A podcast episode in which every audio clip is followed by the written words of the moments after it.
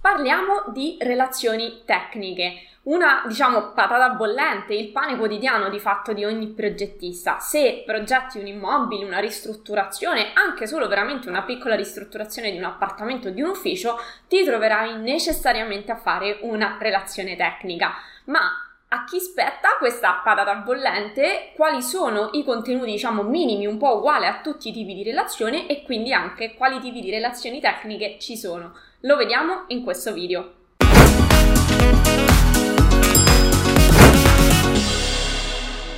Ciao, sono Giada Capodilupo, architetto docente titolare del centro di formazione Adar Architettura. Insegno a tutti i progettisti come risparmiare tempo ed essere più produttivi attraverso l'apprendimento di competenze altamente richieste nel mondo del lavoro. Mi trovo in questo mese estivo caldo a volerti un po' dare, di sollie- un po', volerti dare un po' di sollievo in queste calde giornate con un po' di pillole di informazioni su quelle che sono le, eh, la, le documentazioni principali che un progettista deve eh, produrre, redigere durante la sua carriera. Già dai primi progetti, anche più semplici, ci si scontra con la redazione anche banalmente di una relazione generale o di una relazione tecnica. E mh, Purtroppo non si sa spesso da dove iniziare, soprattutto non c'è nulla di cui vergognarsi di questo, perché ahimè all'università non te lo insegnano. Quindi cosa ti dovrebbe rendere in grado, uscito dall'università, di, eh, di saper fare una relazione se, ne, se, non ne hai mai nemmeno vista una? Quindi a meno che non hai eh, un genitore che, già, che, è già un tecnico e ha un suo studio avviato e quindi ha avuto modo diciamo di eh, fare la gavetta dentro lo studio di un tuo genitore o di un parente, difficilmente puoi avere idea di come è fatta una relazione. Io devo dire che ho avuto la fortuna di fare, una, di fare la mia gavetta eh, molto sottopagata, presso però uno studio piccolo che mi ha permesso di vedere tantissime cose. Quindi ho fatto eh, un anno di esperienza in uno studio tecnico di piccole, di piccole dimensioni perché i, i titolari erano due o tre eh, ma ho, per, ho, avuto la possibilità, proprio perché quindi era uno studio piccolo, di essere estremamente uh, messa in autonomia fin da subito, quindi mi è stato insegnato subito l'ABC della professione, che ovviamente l'università non, non mi insegnava, e quindi ho avuto la fortuna di avere fin da subito un inquadramento corretto, quindi era una tabula rasa che è stata riempita nella maniera corretta uh, fin da subito. Ma mi rendo conto che non è così scontato o che non tutti i professionisti possono aver avuto la, la mia fortuna, anche proprio vedere fisicamente cantieri di tecnologie costruttive diverse appena iniziati non è assolutamente scontato, no? Spesso eh, anche quando si hanno dei magari neolaureati a studio gli si mette più a fare le scartoffie, a far compilare delle pratiche, invece non li si manda e, e, si tende di meno a mandarli in cantiere. Io invece a tempo un paio di mesi già ero lasciata da sola in cantiere, certo, ah, sudarella, eh, perché comunque la responsabilità c'era, anche se non firmavo ancora io chiaramente, però mh, questo poi devo dire che nel tempo mi ha portato tanta esperienza, un, bel bagaglio esperienziale che magari che in, anche ho accumulato anche in un solo anno e poi chiaramente ho arricchito negli anni dopo che magari difficilmente si riesce a non sempre ad avere o non in così breve tempo. Quindi, banda alle ciance, veniamo a noi. Allora, Uh, parliamo oggi di relazioni, di relazioni tecniche, generali, specialistiche, quindi facciamo innanzitutto un po' di chiarezza e uh, capiamo innanzitutto a chi spettano. Allora, teoricamente spettano o al direttore dei lavori o al coordinatore della sicurezza laddove il cantiere Uh, chiaramente lo, lo, necessita, quindi se ha un cantiere con due o più, o più, imprese non contemporanee c'è bisogno del coordinatore e quindi ci sono delle relazioni che vanno, che sono specifiche del coordinatore. Ma noi ci concentriamo oggi principalmente sul direttore dei lavori, perché di fatto chiunque di noi tecnici si trovi a fare un, un, progetto anche di una semplice ristrutturazione di un appartamento, ovviamente si trova anche a fare il, lo, il, direttore dei lavori, quindi è difficile che ti occupi, a meno che non sono cantieri molto grandi, n- ti occupi della progettazione e non ti occupi anche della direzione dei lavori. Quindi fondamentalmente se si tratta di cantieri medio-piccoli, che poi relativamente perché ci sono ristrutturazioni che comunque possono arrivare anche a livelli importanti, ehm, ti troverai sicuramente a dover fare una relazione, almeno una relazione tecnica se sei fortunato, ma in genere ce ne vogliono sempre, ce ne vuole sempre più di una. Quindi, diciamo, solitamente spetta al direttore dei lavori. Tuttavia, anche se collabori in uno studio, quindi magari sei alle prime armi e ancora non stai firmando i primi progetti, non vuol dire che il fatto che il direttore dei lavori firmi la, firma la relazione tecnica, allora se la scrive anche. Perché spesso è questo anche che io mi sono ritrovata a fare e così poi ho imparato, poi ho iniziato a firmare le mie di relazioni tecniche. All'inizio il titolare dello studio ci ha spiegato come fare eh, una relazione tecnica, ha detto scrivetemela poi io me la leggo e la firmo. Quindi, anche se in questo momento magari sei proprio un, un, progettista in erba, devi ancora fare l'esame di Stato, ma stai già collaborando con uno studio, questo video ti è molto utile perché comunque potresti trovarti a, uh, a doverla fare per magari il titolare dello studio con cui collabori. Viceversa, invece, magari se già uh, lavori per conto tuo, a maggior ragione questo video ti può aiutare a mettere i puntini su lei. Facciamo intanto una distinzione sui tipi di relazione. Allora, questo chiaramente è spiegato in maniera molto più approfondita nei miei corsi, ci sono tanti tipi di relazioni e mm, noi in questo caso facciamo semplicemente una distinzione tra um, relazione generale e relazione tecnico-specialistica dove per relazione generale intendiamo magari la relazione che, si, che accompagna il progetto e per relazione tecnico-specialistica in questo caso eh, intendiamo relazioni molto specifiche quali relazione geologica, idrogeologica, relazione strutturale eh, e così via che sono specifiche e solitamente non sono nemmeno redatte da noi perché le fa appunto il geologo piuttosto che lo strutturista o, chi, o e, e via dicendo. Quindi, rimanendo diciamo nell'ottica della um, relazione generale, una relazione però generale ti potresti trovare anche a fare per esempio una relazione paesistica. Allora, quali sono però i minimi comuni multipli che... Um, il, qual è il minimo comune multiplo? Le informazioni di base che ci sono per tutti i tipi di relazioni. Cioè, qualunque tipo di relazione tu ti trovi a fare, ci sono... Um, 4-5 eh, caratteristiche che non possono mai mancare e le vediamo immediatamente. Intanto ti dico già che le relazioni comunque sono spiegate e regolamentate da vari titoli, titoli, di legge. Un esempio è per esempio il DPR 207 del 2010, ma anche il codice dei contratti uh, pubblici, spesso tante cose si riprendono da là, anche per appalti privati, quindi c'è comunque tutta una normativa alle spalle. Eh, ma Scendiamo proprio nel concreto, perché a me io non sono una a cui piace fare, fare chiacchiere, mi piace scendere nel, subito nel concreto. Vediamo un attimo quali sono queste caratteristiche. Allora, cosa non può mai mancare in nessun tipo di relazione, a prescindere se ne stai facendo una tecnica generale o specialistica? Innanzitutto non può mancare l'identificazione del committente. Deve, ci deve essere poi l'identificazione del tecnico, quindi solitamente il direttore dei lavori, lo strutturista o il coordinatore della sicurezza o il geologo e così via. L'identificazione del cantiere, quindi fisicamente geo- al, al, qual è l'indirizzo del cantiere e a livello anche di um, indirizzo di foglio subalterno e particella, quindi come è collocato nel catasto fabbricati o nel catasto terreni, a seconda di quello che stai facendo. Ci vuole anche una contestualizzazione a livello normativo di quello che vai a fare, quindi solitamente ci vuole un inquadramento del eh, PRG o di altri piani paesistici, insomma, di quello che c'è in quel momento e che è contestuale al, um, all'opera che stai andando a fare. E poi si entra nello specifico di quella relazione, quindi se è una relazione per il progetto eh, esecutivo andrai a spiegare qual è lo stato di fatto e qual è lo stato di progetto, mettendo anche magari degli screenshot del progetto. Se hai una relazione idrica andrai a documentare in ogni caso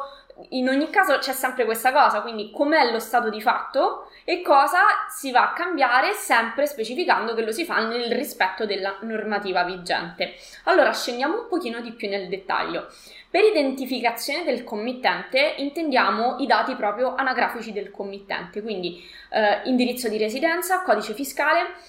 e uh, se si tratta di un rappresentante legale i dati della, uh, della, società anche vanno inseriti, quindi bisogna specificare che il signor tal de tali firma il documento in qualità di committente che però ne ha titolo perché è il rappresentante legale della um, ditta X titolare dell'immobile bla bla bla. Poi ci vanno i dati del tecnico, anche in questo caso indirizzo di residenza, indirizzo dello studio, se, laddove c'è, eh, eh, codice fiscale, partita IVA e ehm, identificativi dell'albo, quindi ci vanno anche i dati relativi all'identificazione del tecnico, se è un uh, geometra il numero di iscrizione all'albo dei geometri, un architetto il numero di iscrizione all'albo degli architetti, idem per gli ingegneri della provincia di perché sappiamo che gli albi vanno per province, quindi eh, deve essere immediatamente identificabile il professionista all'interno dell'albo in cui è iscritto. Abbiamo poi i dati del cantiere. I dati del cantiere includono sia l'indirizzo specifico in, e con una breve descrizione di quello che si tratta, quindi se si tratta di un terreno, se si tratta di un intero fabbricato o di una porzione di un fabbricato, magari stiamo trattando per esempio un appartamento all'interno di un condominio. Quindi andrà messo oltre all'indirizzo e magari anche a un estratto di Google Maps, per esempio, andrà messo anche il riferimento catastale per il catasto terreni piuttosto per il catasto fabbricati, indicando eh, su eh, foglio, eh, mappale subalterno. Ovviamente anche in questo caso buona norma è sempre unire le informazioni scritte alle informazioni di tipo visivo, quindi vuol dire che oltre al, al, all'indirizzo magari ci va l'estratto di mappa di Google Map, oltre all'indirizzo l'indirizzo, riferim- oltre ai riferimenti catastali, ci va l'estratto di mappa catastale. Seguiamo poi anche a livello di inquadramento normativo, infatti non è sufficiente solo inquadrare a livello geologico catastale nostro, eh, l'oggetto del nostro progetto, ma bisogna anche identificarlo a livello normativo. Allora, solitamente se si tratta di eh, un edificio minimo minimo ci vuole l'inquadramento all'interno del PRG del comune locale e poi tutti quegli inquadramenti che chiaramente hanno un senso, per esempio all'interno del piano paesistico, eh, del PTPR, quindi questo chiaramente dipende, diciamo il minimo standard sarebbe almeno il piano regolatore. Poi chiaramente bisogna ehm, magari fare delle citazioni a livello normativo a seconda poi dello specifico della eh, della relazione che si sta facendo, quindi una relazione idrica chiaramente avrà dei riferimenti normativi rispetto magari a una relazione tecnica per una ristrutturazione che avrà magari semplicemente riferimenti alle norme tecniche eh, costruttive. Fatto questo, che sono i parametri più comuni di tutte le relazioni, quindi ma ovviamente poi cambia l'indirizzo, cambiano i dati del tecnico, ma quelli sempre ci vanno, si passa alla parte ehm, alla, alla, ciccia della relazione dove eh, si va a descrivere che co- perché si sta facendo la relazione, quindi solitamente perché si va a modificare l'esistente e quindi si va a fare sempre una comparazione dell'esistente con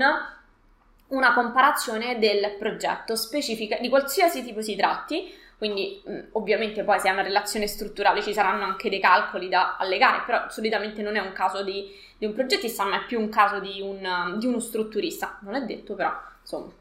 in questo momento parliamo un pochino più in generale. Ehm, ma potrebbe essere semplicemente anche una relazione che constata lo stato di fatto. Quindi dipende da che cosa lo stai facendo. Solitamente comunque nella parte di ciccia della relazione c'è il confronto tra lo stato di fatto e lo stato di progetto, ma potrebbe non essere così e potrebbe essere solo una relazione che constata lo stato di fatto. Ti faccio un esempio. Quando mi sono trovata a fare, ehm, per esempio, la ristrutturazione di un asilo, in quel caso stato di fatto e stato di progetto andavano comparati con opportuni screenshot presi chiaramente dal, mm, dal, rilievo e dal progetto. Chiaramente poi ci sono le tavole, quindi sulla relazione tecnica va proprio un'immagine, uno screenshot, insomma, una cosa principale. Eh, mi sono trovata anche invece a fare una relazione a difesa di un, um, un privato cittadino che aveva una serra in stato di abbandono praticamente, era, era, più di là che di qua, che però eh, dalla foto aerea sembrava un, um, un fabbricato abusivo. E quindi l'Agenzia delle Entrate aveva indagato, gli aveva mandato una multa preventiva eh, dicendo che c'era un abuso e che dovevano sanare pagando una multa di. E invece questi poveri, cioè era solo una vecchia serra che tra l'altro aveva tutto il diritto di esserci perché c'era un terreno agricolo, ehm, insomma fondamentalmente la normativa era dalla loro, però intanto dall'agenzia delle entrate gli avevano mandato il controllo e questi poveracci si avevano preso un infarto. Allora in quel caso quello che io ho fatto è stato documentare lo stato di fatto con delle foto, far vedere che effettivamente non si trattava di un edificio abusivo, ma si trattava di una serra regolamentare, tra l'altro in stato di abbandono e di degrado, pertanto non per le, senza fondazioni fisse, quindi era, un, era una struttura di fatto più mobile che altro e quindi no, per la normativa vigente in quel, in quel luogo specifico non necessitava di alcun pagamento perché era coerente con anche la destinazione e l'uso del terreno. Chiaramente c'è stata tutta un'indagine sulla primaria, cioè chiaramente l'ho fatta così ovviamente, però in quel caso specifico io non ho fatto altro con questa relazione di documentare che eh, i, signori non, i signori taldetali non avevano commesso nessun abuso, che quello che c'era, così come mostrato dalle foto, era assolutamente in, in regola con la normativa vigente e che non dovevano alcun tributo. Eh, ovviamente l'Agenzia delle Entrate poi ha fatto un accertamento nonostante la eh, la, la, documentazione fotografica fornita e, e, quindi poi effettivamente la cosa si è risolta. Su questo ti voglio, um, ti voglio segnalare l'importanza della documentazione fotografica che va comunque inserita, quindi un micro rilievo fotografico nella relazione tecnica va sempre inserita per, eh, per far vedere lo stato di fatto di quando tu stai progettando e un'ampia documentazione fotografica dovresti tenerla sempre come progettista perché non sai mai cosa il cliente può fare quando tu hai finito i lavori e non ci sei. Nel senso che è capitato uh, che un cliente finita una ristrutturazione, quindi ristrutturazione finita, lavori ultimati e tutto via, si è da solo chiuso il balcone, cosa che non potevo assolutamente fare. Gli è arrivato un controllo e siccome aveva fatto da poco i lavori sono son stati, eh, son, son stati, rimessi in mezzo anche eh, tutta la parte di progettazione e, o che cosa. Il ballo, cioè, se non hai fatto le foto non puoi dimostrare che non era anche tua, tua, mia, in quel caso responsabilità. Fortunatamente io avendo fatto le foto e le foto comunque hanno tutta una data, loro, la, la, una data all'interno dei loro metadati, ho potuto dimostrare che finché io ero il direttore dei lavori, ho seguito quel cantiere fino alla fine dei lavori, lo stato finale era quello così come era da progetto e che poi non erano imputabili alla mia responsabilità di direttore dei, lavori gli abusi fatti dal cliente successivamente, perché chiaramente una volta che tu hai finito il lavoro e hai fatto le relazioni, hai chiuso, hai fatto la fine lavori, eh, non è che puoi andare a casa della gente a controllare che questi non si fanno abusi e cavoli vari. Quindi una, un'ampia documentazione fotografica ti salva sempre da eventuali situazioni poco, poco raccomandabili. Anche nel caso quella, della serra di cui ti ho parlato prima, io non potevo sapere, siccome il controllo dell'Agenzia delle Entrate è arrivato a distanza di tre anni, mi pare, quindi attenzione perché comunque i controlli possono arrivare, a, mi pare, non mi ricordo se fino a 5 o 10 anni, non me lo ricordo, quindi ho, ho sparato un numero a caso. Comunque può passare un notevole distacco tra il controllo del, degli enti del comune o dell'agenzia, in quel caso era l'Agenzia delle Entrate, e i lavori che tu fai, vattene a ricordare che cioè io non me lo ricordavo che cosa c'era in questa relazione di questa, di questa serra. Quindi mi sono andata a riguardare le foto e se in questi tre anni loro nel frattempo avevano demolito tutto e avevano effettivamente costruito un abuso, come mi sarei tutelata io come eh, professionista che ho firmato e quindi mi sono presa la responsabilità di certificare quello che c'era, che in quel momento era norma, ma io che ne so dopo tre anni questi che fanno. Quindi se io ho una documentazione fotografica posso sempre dimostrare che io ero in buona fede e che tutto ciò che gli abusi che sono fatti, stati fatti dopo non sono chiaramente una mia responsabilità. Quindi mi raccomando, a prescindere dalle relazioni tecniche, siccome la firma è la tua o comunque anche se le scrivi per qualcun altro, comunque c'è la responsabilità di qualcuno, mi raccomando, intanto assolutamente niente cose a, a bandera, tutte cose eh, verificate e controllate, ma poi eh, mi raccomando un'ampia documentazione fotografica in modo da poter dimostrare anche a distanza di anni, perciò non si butta mai niente, si fa un bel archivio digitale in cui si conserva tutto, che tutto ciò che tu hai dichiarato e firmato e ti sei preso la responsabilità delle tue dichiarazioni effettivamente eh, coincide con coincideva con lo stato di fatto di progetto che hai dichiarato e portato in comune. Bene, spero che questo video ti abbia un po' dato qualche informazione in più. Se hai delle domande, non esitare a lasciarmi un commento sotto a questo video e magari potrà essere uno spunto per i prossimi. E mi raccomando, metti un bel like a questo video ed iscriviti al mio canale per non perdere i prossimi contenuti. Noi ci vediamo al prossimo video e ti auguro una buona giornata.